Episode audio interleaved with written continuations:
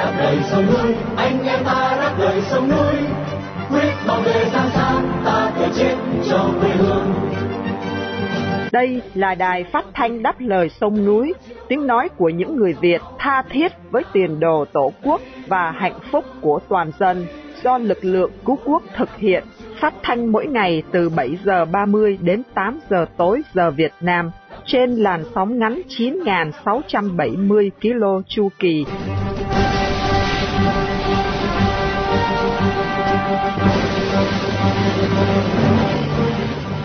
Hải Sơn xin kính chào quý thính giả trong buổi phát thanh hôm nay thứ Sáu ngày 29 tháng 9 năm 2023 và là buổi phát thanh lần thứ 4521 của Đài Đáp Lịch Sông Núi. Trong phần tin tức, chúng tôi có những tin chính sau đây. Bà Hoàng Thị Minh Hồng bị kết án 3 năm tù về tội trốn thuế. Tù nhân lương tâm Lê Trọng Hùng tuyệt thực đến ngày thứ 25 trong tù. Cổ phiếu FinFast lao dốc từ 93 Mỹ Kim xuống còn 11 Mỹ Kim. Hà Nội chìm trong biển nước sau cơn mưa lớn nhiều giờ. Kế đến qua chương mục chuyện nước trong mình, Ngọc Sương sẽ gửi đến quý thính giả một bài viết của tác giả Thái Hạo, trong đó có đoạn xin trích. Là một con đường, dù biết là đường quan trọng và có ý nghĩa, nhưng phá nát đi biết bao nhiêu con đường khác, khiến hàng vạn người khốn khổ trong nhiều năm trời. Không biết những người có trách nhiệm có bao giờ tự hỏi và thoáng chút giật mình. Giữa chương trình là chương mục bàn ngang tán dọc, tuần này sẽ tản mạng xung quanh nền giáo dục xã hội chủ nghĩa ở nước ta. Và sau cùng như thường lệ thưa quý vị, chương trình sẽ được kết thúc với bài quan điểm của lực lượng cứu quốc. Đặc biệt buổi phát thanh hôm nay để vinh danh anh Bùi Mạnh Đồng, một người Việt yêu nước đang bị giam cầm trong ngục tù cộng sản.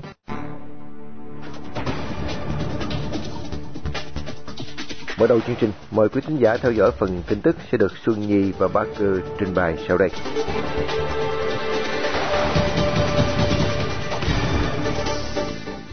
Vào hôm qua, 28 tây tháng 9, Tòa án Thành Hồ đã kết tội trốn thuế đối với nhà hoạt động môi trường Hoàng Thị Minh Hồng, với bản án 3 năm tù giam cùng hình phạt bổ sung trăm triệu đồng. Bà Hồng, 51 tuổi, sáng lập viên và giám đốc của Trung tâm Hành động và Liên kết vì Môi trường và Phát triển Change. Một tổ chức phi lợi nhuận hoạt động trong lĩnh vực bảo vệ thiên nhiên, động vật hoang dã chống biến đổi khí hậu và thúc đẩy phát triển bền vững. Bà bị bắt vào 31 tháng 5 vừa qua với cáo buộc là chỉ huy nhân viên không xuất hóa đơn giá trị gia tăng và không thực hiện đầy đủ thủ tục về kế toán cho khoản thu 69 tỷ đồng. Đây là khoản tài trợ của các tổ chức nước ngoài cho những dự án của tổ chức Change trong thời gian từ 2012 cho tới khi giải thể năm 2022 số tiền bị cho là trốn thuế lên tới gần 7 tỷ đồng. Báo chí Lê Đảng loan tin là trong phiên tòa, bà Hồng đã thừa nhận hành vi tội phạm và khai đã vận động gia đình khắc phục hơn 3 tỷ rưỡi đồng để nhận được sự quan hồng của nhà nước. Hội đồng xét xử đã áp dụng tình tiết giảm nhẹ cho bà Hồng như thành khẩn khai báo, khắc phục hậu quả và được chính phủ tặng bằng khen để giảm nhẹ một phần hình phạt. Bà Hồng được biết đến là một nhà hoạt động môi trường nổi tiếng ở Việt Nam và trên đường quốc tế. Năm 2019, tạp chí Forbes đã bình chọn bà là một trong 50 phụ nữ có tầm ảnh hưởng nhất tại Việt Nam.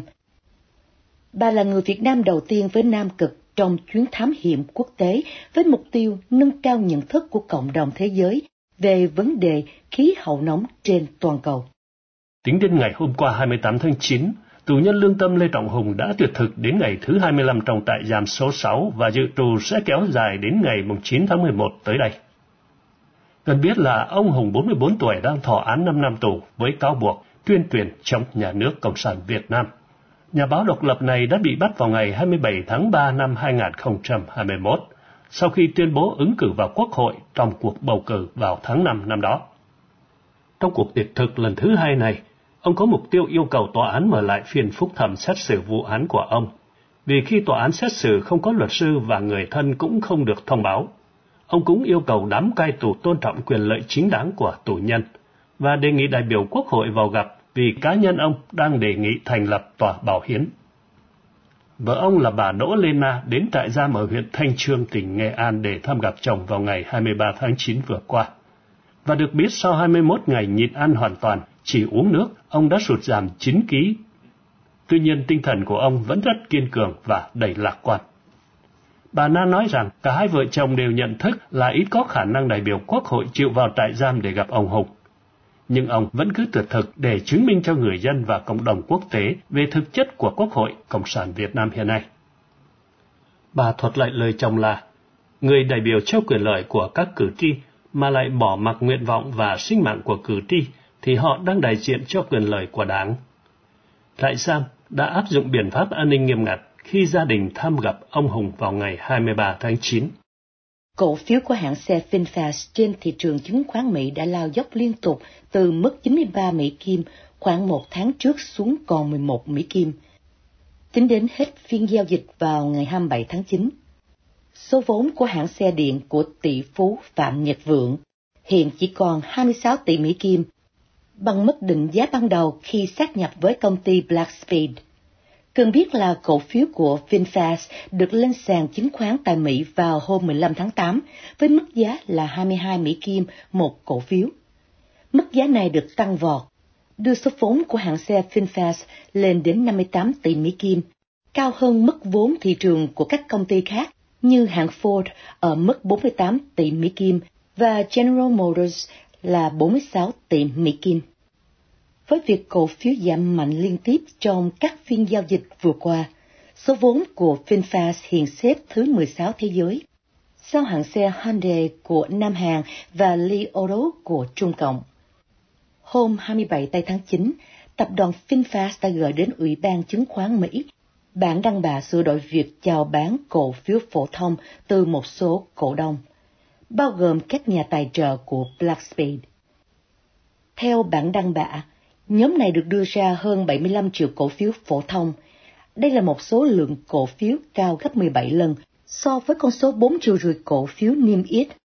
Mưa lớn liên tục trong đêm 27 tháng 9 đến sáng ngày 28 tháng 9 đã khiến thủ đô Hà Nội ngập trong biển nước, gây ách tắc giao thông trong nhiều giờ đồng hồ. Các hình ảnh được báo chí lệ đảng và mạng xã hội đăng tải cho thấy các phương tiện giao thông đi lại đang ngập lụt trong nước vào sáng hôm qua 28 tháng 9 ở nhiều tuyến đường lớn. Theo số liệu của Trung tâm Khí tượng Quốc gia, tại một số quận huyện của Hà Nội, lượng mưa đo được lên đến 250 ly. Vào trưa ngày 28 tháng 9, trung tâm này phát đi cảnh báo là trong 3 giờ tiếp theo, nội thành Hà Nội và các vùng lân cận tiếp tục mưa lớn, có nơi lên 80 ly.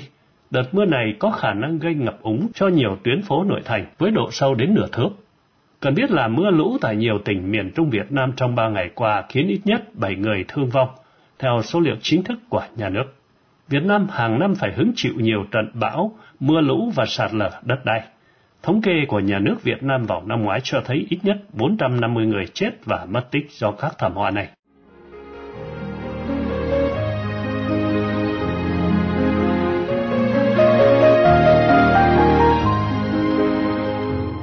Với sự cai trị của những kẻ cầm quyền ngu dốt, lấy danh nghĩa xây dựng để phá cho tan hoang đất nước, là chuyện toàn dân đều phải chịu đựng hàng chục năm qua. Trong tiết mục chuyện nước non mình, chúng tôi xin gửi đến quý thính giả Đại đáp lời sông núi bài viết có tựa đề Những con đường dập nát, tan hoang của Thái Hạo sẽ được Ngọc Sương trình bày để tiếp nối chương trình tối hôm nay.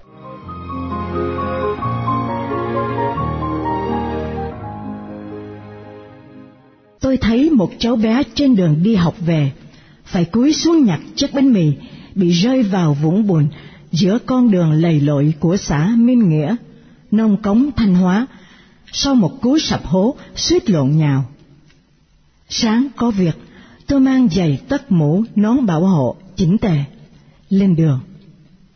Chưa được bao xa thì bắt đầu lội.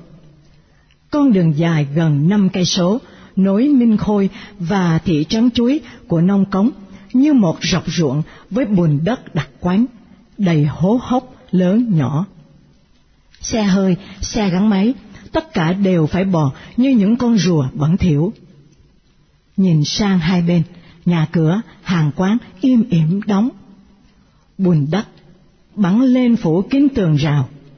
Tường nhà và những hàng cây làm thành một màu xám nhờ nhờ bê bết. Chỉ có những ngôi nhà ở lùi sâu vào trong cách xa mặt đường mới dám mở cửa. dù sân thì cũng lầy lội gần như ngoài đường. Hỏi chuyện một người đang đứng đợi sửa xe bên đường. Anh này nói, vài năm nay người ta đang làm đường cao tốc nghi sơn, sao vàng, xe và máy móc cày nát khắp nơi, chứ không riêng gì đường này, không buôn bán gì được. Cũng theo lời người đàn ông này, mùa hè cũng lầy lội, lội quanh năm chứ không phải chỉ ngày mưa. Vì nắng thì bụi đến ngộp thở, nên mỗi ngày xe bồn phải đi tưới nước ướt đẫm. Bốn mùa đều phải lội như thế này, cả khi có gió lào. Tôi nhìn qua bên kia đường, một người đàn ông lớn tuổi đang hì hục cầm sẻn xúc bùn. Cái con lương buồn cao nhô lên vì bị xe đùa lại, án ngay trước cổng nhà. Nhớ lại, lúc mới về quê hai năm trước, cũng đi nông cống có việc, tôi đã phải bì bõm lội những con đường kiểu này. Lâu lâu lại gặp một bãi sang lấp giữa đồng, xe đen, mấy ủi đang lầm lũi làm việc. Trưa trở về, tôi không đi đường cũ nữa, mà rẽ đại vào một con đường khác. Tránh vội dưa, gặp vỏ dừa. Nối Thăng Bình và Tượng Lĩnh cũng lại một con đường đau khổ. Thoạt tiên, tôi cứ nghĩ đây là đường đất vì chỉ có một màu bùn. Nhưng dừng lại ở một cái ổ voi đầy nước, quan sát thấy những viên đá một, hai rời rạc nằm lăn lóc bên mép nước thì mới biết rằng nó từng là đường nhựa. Bây giờ thì chịu, không còn mảng nhựa nào nguyên lành để nhận ra. Không biết họ đã trám con đường này bằng thứ kỹ thuật gì, để có thể khiến nó biến mất gần như không dấu vết như thế. Tôi giơ tay ra hiệu, ngừng xe, một thanh niên mặc bộ đồ công nhân. Chắc anh này đang trên đường đi làm, và hỏi anh ta. Ở đây có nhiều con đường bị hư nát thế này không? Đây, đi vào trong kia thì thấy, nát bấy hết cả. Tôi nhìn theo hướng tay anh thanh niên, rồi nhìn xuống con đường như thửa ruộng dưới chân và nhìn đôi giày đen đã thành màu xám buồn hoàn toàn như vừa lội dưới ruộng lên. Lưỡng lự rồi quay về. Là một con đường, dù biết là đường quan trọng và có ý nghĩa, nhưng phá nát đi biết bao nhiêu con đường khác, khiến hàng vạn người khốn khổ trong nhiều năm trời. Không biết những người có trách nhiệm, có bao giờ tự hỏi và thoáng chút giật mình. Rồi việc làm lại những con đường bị hư nát ấy sẽ đốt bao nhiêu tiền thuế dân? Ai gánh chịu đây? Đó là chưa kể con đường cao tốc kia không biết bao giờ mới xong. Và xong rồi thì người ta có thôi tiếp tục những công trình khác bằng một cung cách thế này không? Không ai dám chắc cả. Đi khắp huyện nông cống, từ thị trấn đến ngõ hẻm, trong một làng mạc nông thôn nghèo nàn nào đó, đều thấy những con đường được đặt tên, nhà được gắn số. Hình như đây là tiêu chuẩn nông thôn mới nâng cao, kiểu mẫu. Nhưng bên dưới những cổng chào to lớn và những cái bảng số nhà mới láng con kia lại là những con đường chập nát, tàn hoang.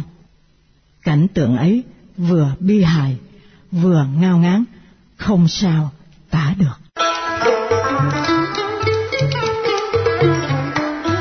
Bàn ngang tán dọc Bàn ngang tán dọc Bàn ngang tán dọc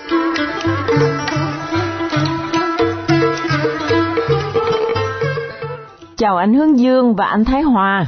Chị Mỹ Linh có việc cần phải vắng mặt hôm nay nên chị ấy nhờ Bảo Trinh liên lạc với hai anh xem liệu Bảo Trinh có giúp gì được không? Chào chị Bảo Trinh. Ui giời, lâu quá gặp hoài. Chào anh Thái Hòa, hôm nay chị Bảo Trinh đến với nhóm là vui lắm rồi. Chào chị Bảo Trinh, chào anh Hướng Dương, lâu quá hôm nay mới gặp lại chị Bảo Trinh, rất vui gặp lại chị. Chị đến với nhóm chắc thế nào cũng có những tin mới, ý kiến mới. Thế mấy hôm nay chị theo dõi thời sự Hoa Kỳ và Việt Nam, chị có thấy tin gì mới không? Thưa hai anh, Bảo Trân thấy suốt mấy tuần nay, tin tức Việt Nam đều nói nhiều đến việc Tổng thống Mỹ thăm Việt Nam và Thủ tướng Việt Nam là Phạm Minh Chính đến Mỹ. Trong ấy chắc có nhiều chuyện hai anh biết rõ hơn Bảo Trân, nên để hai anh nhận xét trước đi. Chuyện chính là người ta nói đến là hai nước đã nâng quan hệ ngoại giao lên tầm cao nhất là quan hệ đối tác chiến lược toàn diện, nên ông chính nhà ta đến Hoa Kỳ lần này, ngoài việc tham dự Đại hội đồng Liên Hiệp Quốc lần thứ 78 ra, việc quan trọng hơn là thực hiện các thỏa thuận đã đạt được trong chuyến thăm Việt Nam của ông Joe Biden đấy. Đúng vậy, ông ta đến Liên Hiệp Quốc thì chỉ có tính cách biểu tượng ngoại giao thôi. Trên thực tế tổ chức này gần như chả làm được tích sự gì. Thế giới đầy khủng hoảng mà Liên Hiệp Quốc có giải quyết được gì đâu. Anh chỉ có thấy như vậy không? Bảo Trân cũng thấy vậy, nhưng khi theo dõi ông Thủ tướng Việt Nam đọc diễn văn ở Liên Hiệp Quốc, thì Bảo Trân thấy có cái gì đó trong nó kỳ kỳ thế nào ấy. Hai anh có theo dõi chứ? Có, ông chính đã đọc bài soạn sẵn bằng tiếng Việt dài lê thê trên 15 phút. Nội dung đưa ra những giải pháp không tưởng, chứa đầy những điều khoác lác về Việt Nam, hoàn toàn trái ngược với những gì đang diễn ra ở Việt Nam hiện nay. Qua các ống kính truyền hình, Thái Hòa thấy có lẽ các đại biểu chẳng hiểu ông chính nói cái gì với một mớ chữ nghĩa nặng mùi tuyên truyền của Đảng Cộng sản. Đến lúc kết thúc bài diễn văn thì nhiều đại biểu tỏ ra ngơ ngác, còn ông chính thì tự vỗ tay, thế là có vài người khác cũng lạc lõng vỗ tay theo. Cảm ơn anh Thái Hòa đã mô tả được ý nghĩ của Bảo Trân. Có một chuyện khác khiến Bảo Trân thắc mắc là khi ông chính gặp ông Jack Sullivan, cố vấn an ninh quốc gia Mỹ, thì ông lại đề nghị Hoa Kỳ giúp Việt Nam ngăn chặn sự chống đối nhà cầm quyền Cộng sản Việt Nam. Ông cho rằng những cuộc nổi dậy ở Tây Nguyên là do sự xúi dục của các tổ chức người tị nạn Cộng sản tại Hoa Kỳ. Đây là những việc làm ngớ ngẩn của ông thủ tướng một quốc gia. Nói là dốt á, thì còn quá nhẹ. Qua những cử chỉ, lời nói, cung cách của những quan chức cấp cao ở Việt Nam khi ra nước ngoài, cho thấy họ không hề được đào tạo về ngoại giao, văn hóa và nếp sống văn minh của thế giới, khiến cho người Việt Nam thấy xấu hổ về những lãnh đạo của mình. Nhận xét của chị Bảo Trân và anh Hương Dương rất đúng, nhưng muốn hiểu sâu vấn đề, chúng ta cần nhìn vào hệ thống giáo dục và đào tạo của Việt Nam thì sẽ thấy ngay cách hành xử không giống ai của các quan chức cộng sản Việt Nam ở trong nước cũng như khi đến các quốc gia khác chính là hệ quả của một tiến trình xây dựng con người trong hệ thống giáo dục xã hội chủ nghĩa ở Việt Nam mấy chục năm qua. Thái Hòa tạm gọi quá trình ấy là vòng đời quan chức nhà nước Cộng sản Việt Nam. Ủa sao kỳ vậy? Ý anh Thái Hòa muốn ví vòng đời các quan chức nước ta cũng như vòng đời con bướm bướm hả? Bướm thì có bốn giai đoạn chính là trứng, ấu trùng, nhộng và bướm trưởng thành, bay lượn vui chơi, còn vòng đời của quan chức nước ta thì sao? Hay, hay, hướng dương nghĩ vòng đời quan chức ở nước ta. Chắc phải qua nhiều giai đoạn lột xác. Hơn là vòng đời con bướm, con ve chứ, đúng không? Đúng vậy, nhưng tất cả tiến trình ấy có thể tóm gọn chỉ trong một đồng từ chạy mà thôi. Này nhé, bắt đầu đến trường thì phải chạy trường để có trường học tốt. Vào trường tốt rồi nhưng lại học dốt thì phải chạy điểm để được ra trường cùng với người ta chứ. Nhưng ra trường mà không có bằng cấp to thì phải chạy bằng chứ. Nên các ngài quan to quan nhỏ ở nước ta, ai cũng ôm bằng tiến sĩ giấy cả đấy thay. Đã có bằng to thì lo chạy việc, chứ như cách thi tuyển ở Mỹ này thì sẽ thất nghiệp dài dài. Người ta chẳng nói, thứ nhất quan hệ, thứ nhì hậu duệ, thứ ba tiền tệ, thứ tư mới đến trí tuệ đó sao? Đúng thế, khi đã chạy được việc rồi thì tiếp theo là phải chạy chức. Có chức to thì mới kiếm chắc được để có tiền xây biệt thự, biệt phủ và cũng để khoe khoang với thiên hạ sự thành đạt của mình, làm rạng danh cho cả dòng họ mình nữa. Nhưng muốn mau giàu thì phải chạy mánh nữa hai anh à, không khéo bị bể mánh thì phải chạy tội sao cho thật nhẹ, phải không? Còn nếu á, chạy không lọt á, thì sẽ bị lôi ra tòa. Lúc ấy thì phải chạy án thôi. Chạy không xong á, thì một là chạy trốn. Trốn không được á, thì sộ khám. Còn vào khám á, thì không biết là đã hết chạy chưa nhỉ anh Thái Hòa? Vẫn còn chạy nữa chứ. Một là dùng nhiều tiền đút lót để chạy tù giả. Hai là nếu chẳng may gặp phải quan chức thuộc phe nhóm khác thì lúc đó đành phải chạy xuống âm phủ thôi. Đó là nơi an toàn nhất, khỏi phải chạy trọt gì nữa. Té ra là cái nền giáo dục của xã hội chủ nghĩa ở nước ta rập khuôn theo chu kỳ của loài bướm. Hàng chi, nước ta cứ nhẫn nhơ bay lượn loanh quanh trong khu vườn nhà nhà mình, chứ không vươn xa được. Muốn vươn xa thì phải dẹp bỏ cái đảng Cộng sản là xong ngay. Đúng rồi, Cộng sản mà dẹp xong thì nước mình mới bay cao lên thành cường quốc được. Trước khi kết thúc, xin cảm ơn chị Bảo Trân đã đến với nhóm hôm nay thay cho chị Mỹ Linh nha. Đồng thời cũng xin chào tạm biệt quý thính giả. Xin hẹn gặp lại quý thính giả lần sau. Đài phát thanh đáp lời sông núi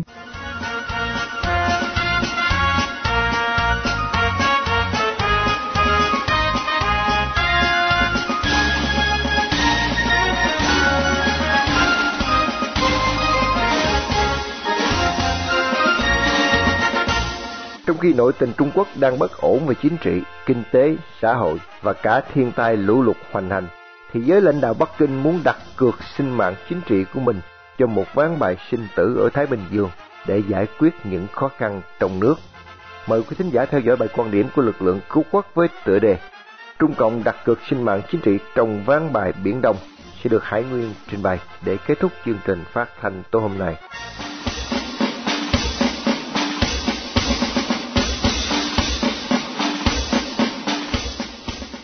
Thưa quý thính giả, trong hai tuần qua, Đài Loan cho biết đã chứng kiến hàng chục máy bay chiến đấu, máy bay không người lái, máy bay ném bom và các loại máy bay khác, cũng như tàu chiến và hàng không mẫu hạm Sơn Đông của Trung Cộng hoạt động xung quanh Đài Loan. Tần suất này dày đặc của các hoạt động quân sự của Trung Cộng làm gia tăng nguy cơ xảy ra xung đột nằm ngoài tầm kiểm soát của các bên. Trước đó, cuộc tập trận chung mang tên Phương Bắc Liên Hợp 2023 được phía Trung Cộng và Nga diễn tập trên vùng biển Hoa Đông của Nhật Bản, được tuyên bố với lý do là nhằm bảo vệ an ninh các tuyến hàng hải chiến lược. Đây cũng là lần đầu tiên cả lực lượng không quân và hải quân Nga cùng tham gia tập trận với tàu chiến của Trung Cộng, bao gồm các tàu khu trục tên lửa Quy Quy Ho, Quý Dương, tàu hộ vệ tên lửa Táo Trang, Nhật Chiếu và tàu tiếp tế tổng hợp Thái Hồ, cùng các loại máy bay cánh cố định và trực thăng như Y-20, KZ-500, J-16 và J-20 vân vân. Vào tháng trước tại Biển Đông, Trung Cộng đã tổ chức một cuộc tập trận lớn từ ngày 6 đến ngày 10 tháng 8, được cho là để đáp trả hành động khiêu khích quân sự từ Mỹ và một số quốc gia khác. Trong cuộc tập trận này, Trung Cộng tiến hành bắn đạn thật với tên lửa đạn đạo chống hạm được mệnh danh là sát thủ tàu sân bay. Trung Cộng tuyên bố rằng động thái này của họ là nhằm đáp trả việc Mỹ đang tổ chức các cuộc tập trận quân sự quy mô lớn nhắm vào Trung Quốc. Và một số quốc gia bao gồm Anh, Đức và Ấn Độ có kế hoạch gửi hoặc đã gửi tàu chiến đến Biển Đông. Thái Bình Dương tựa như một thùng thuốc súng sẵn sàng phát nổ bất cứ lúc nào. Nếu có sự tính toán và hành động sai lầm, dù là nhỏ nhất giữa các cường quốc, với phương Tây và các nước châu Á khác đang có tranh chấp chủ quyền biển đảo với Trung Cộng, thì đều đồng ý rằng dưới lãnh đạo Bắc Kinh là nhân tố chính gây bất ổn trong khu vực. Bởi tham vọng bành trướng lãnh thổ và lãnh hải của họ. Còn ngược lại, thì nhà cầm quyền Trung Cộng đẩy mạnh tuyên truyền với người dân Hoa Lục rằng họ chính là nạn nhân bị các nước khác đe dọa về an ninh và cưỡng đoạt về lãnh thổ. Suốt một thời gian dài, bộ máy tuyên truyền của Trung Cộng cố gắng lèo lái suy nghĩ của người dân nước họ về tài lãnh đạo siêu việt của Đảng Cộng sản Trung Quốc. Trong các vấn đề chính trị, ngoại giao, kinh tế, và đặc biệt là quốc phòng. Giới lãnh đạo Trung Cộng ve vãn lòng tự hào dân tộc của người dân nhằm xây dựng bệ đỡ cho ngai vàng độc đảng, độc tài của họ và để người dân ngoan ngoãn nằm im dưới gót giày đinh của chủ nghĩa cộng sản. Niềm tự hào của người dân Trung Quốc là trong tương lai gần, chính phủ của họ sẽ vượt qua Hoa Kỳ để làm bá chủ thế giới, là có thật trong suy nghĩ của họ. Tuy nhiên, trong thế giới ngày nay, sự tương tác, trao đổi và phụ thuộc lẫn nhau giữa các quốc gia dù lớn hay nhỏ sẽ quyết định cho sự thịnh vượng hay nghèo khổ của một quốc gia. Nhưng Trung Cộng thì đang bị dè chừng và tẩy chay trên quy mô toàn cầu dưới nhãn hiệu người Trung Quốc xấu xí. Giới lãnh đạo Bắc Kinh từng tự hào rằng quy mô nền kinh tế của họ đứng hàng thứ hai thế giới. Tuy vậy, tấm thảm kinh tế thần kỳ của Trung Quốc nhầu nát chỉ sau hai trận bão đổ bộ trong tháng 7. Thiệt hại kinh tế trực tiếp của Trung Quốc do thiên tai đã tăng lên 41,18 tỷ nhân dân tệ, khoảng 5,74 tỷ đô la trong tháng 7, nhiều hơn cả 6 tháng đầu năm 2023 cộng lại. Hơn 7 triệu người dân trên toàn Trung Quốc chịu cảnh lũ lụt do những trận mưa bão tồi tệ nhất trong vòng 140 năm. sáu tháng vừa qua được ghi nhận là nóng nhất ở quốc gia này.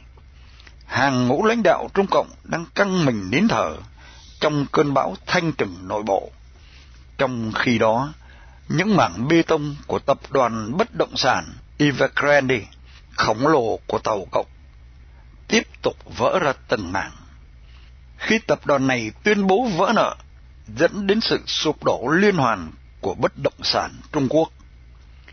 Thiên tai đang hoành hành, mạnh mẽ và khác thường ở Trung Quốc, nhưng giới lãnh đạo nước này còn phải đối phó với nhân họa nếu hơn một tỷ tư miệng ăn bị đói và đập thủy điện Tam Hiệp, niềm tự hào của giới lãnh đạo Bắc Kinh cũng vẫn đang như quả bom hẹn giờ. Không thể biết chắc khi nào thì nó sụp đổ. Vậy, canh bạc cuối cùng của lãnh đạo Trung Cộng Tập Cận Bình là gì? Nếu không phải là sử dụng sức mạnh quân sự với các nước lân bang để an dân và phô trương thanh thế. Trung Cộng hiểu rằng họ không thể hành động mà không có liên minh, và nước Nga chính là sự lựa chọn của họ. Cuộc chiến giữa Nga và Ukraine đã giúp Trung Cộng rút ra được nhiều nhận định. Khi mà Hoa Kỳ và phương Tây đang bị chia rẽ và yếu dần trong việc hỗ trợ Ukraine, lãnh đạo Bắc Kinh đang lựa chọn thời cơ cho những hành động quyết đoán trên toàn bộ vùng biển ở Thái Bình Dương. Nhưng mưu sự tại nhân, thành sự tại thiên. Chúng ta hãy chờ xem con rồng đỏ Trung Cộng sẽ vùng vẫy ra sao ở Thái Bình Dương và số phận cuối cùng của nó sẽ được định đoạt như thế nào. Xin cảm ơn quý thính giả đã theo dõi bài quan điểm của chúng tôi.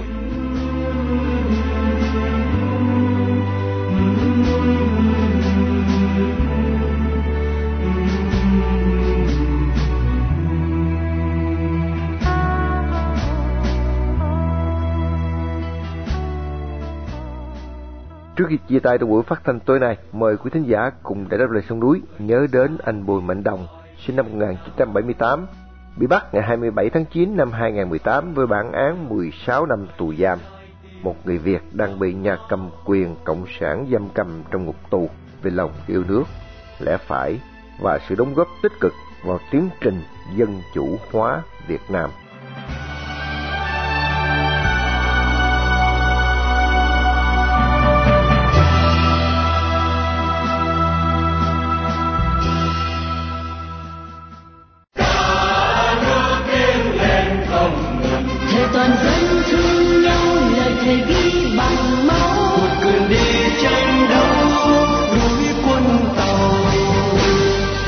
Chương trình phát thanh đáp lời sông núi hôm nay đến đây là chấm dứt. Hẹn gặp lại quý thính giả trong chương trình tối mai vào lúc 7 giờ 30.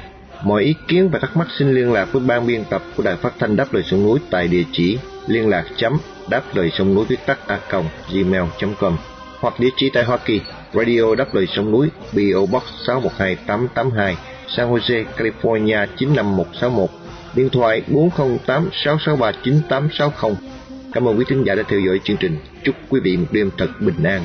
Xin mến chào, tạm biệt.